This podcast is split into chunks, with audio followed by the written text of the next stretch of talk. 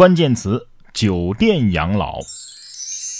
最近呢，美国德克萨斯州的一名男子特里罗宾逊计算的养老账走红网络。根据他的计算，住在养老院的平均花费啊，每天是一百八十八美元。而如果你去住酒店的话呢，综合老年人的折扣啊和长期住宿的折扣，每天只需要五十九点二三美元。如果算上午餐、晚餐、洗衣、小费和电影、电视点播等等费用，每天的花费也只要一百二十八点七七美元。罗宾逊先生说呀，住进一家好的养老院，你需要提前几个月预约，但是酒店呢，你却可以随时入住。嗯，这账倒是算的不错啊，但是酒店可没有配套的设施、专业的护理服务。和那些陪你下棋、喝茶、聊天、玩耍的老伙伴啊啊，最多呀是酒店的服务员或者是清洁工啊，一两天见你，哎，咋没出门呢？敲门问一句，呃，请问还活着吗？事实上啊，很多的账啊是不能这么算的。比如说，在中国的很多地方，住酒店比买房子还便宜呢，是吧？但是酒店不能给你家的感觉。其实这个问题的根本啊，并不在于你是去住酒店呢，还是住养老院呢，而是必须有两个重要的前提来做保障：一个是身心健康，没什么大毛病；第二是有一定的经济条件。只要这两个条件满足了，你完全可以酒店养老、度假养老、环球旅行养老。但是，但凡这两个当中有一个不行，哼，你在哪儿养老恐怕都过不好啊。冉哥说新闻，新闻脱口秀。不知道大家是不是这样啊？就是每到周四的时候呢，就什么都不想做，只想坐着发呆。今儿我终于知道了，这不是懒。这只是有病，说好吃懒做真的是一种病啊！众多的网友惊呼：“哎呀，终于能为自己申冤了！”浙江某镇的赵先生，三十三岁啊，身体健壮，工作积极，颇受单位和亲朋的好评。呃，不知怎的，要强的他呀，渐渐的就变了一个人似的，工作呀，或者是干点事情啊，就懒懒的，没什么精神。赵先生一边说自己没力气，但是饭量却在见长。经检查呀，他竟然是患了胰岛素瘤。胰岛素瘤啊，好发于青壮年，男女比例呢是二比一，百分之九十以上呢都是良性。年轻人的表现就是头晕、乏力、不愿动啊，老是被人误解为好吃懒做。中年人呢会表现为记忆力减退，有时候连回家的路啊都会忘，往往被人误以为是精神病。而老年人呢则会表现为突然晕厥啊，被误以为是心血管疾病。呃，有教授介绍啊，呃，如果确诊为胰岛素瘤，那治愈的办法呢，就是手术切除。我们懒癌终于有一个光明正大的借口了啊！嗯，对的，我们并不是懒，我们都是无辜的受害者。求求大家救救我吧！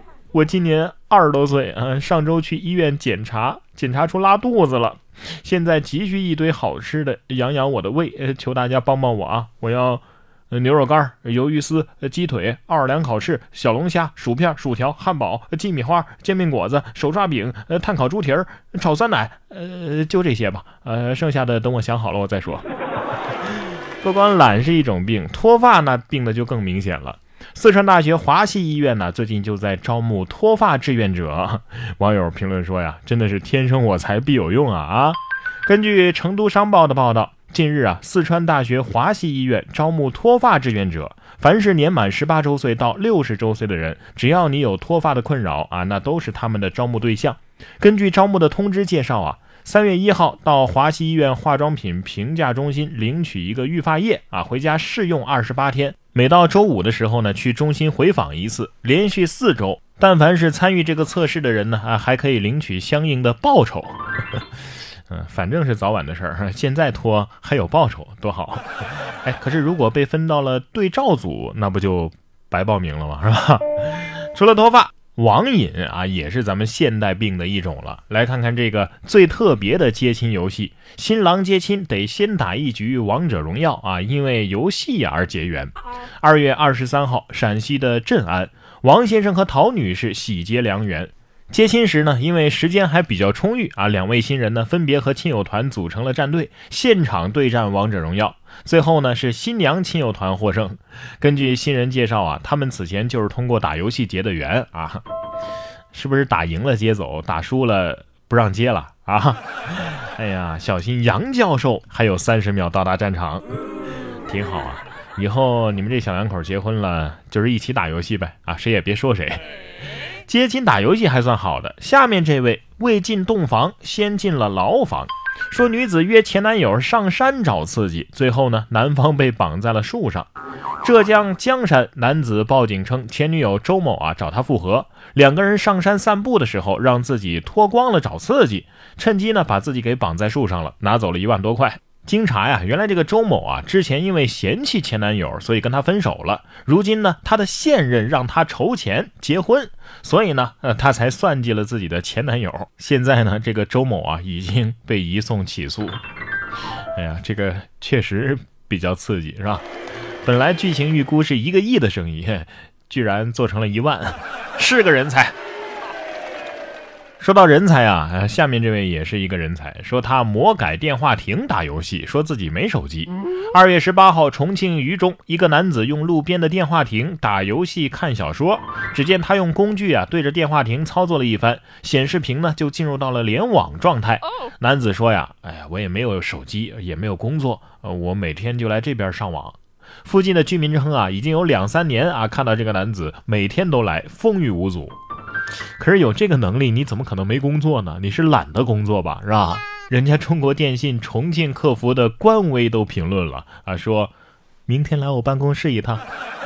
下面这位倒是不懒啊，还挺刻苦，说惯偷出狱之后苦练跑步，结果还是没跑过民警。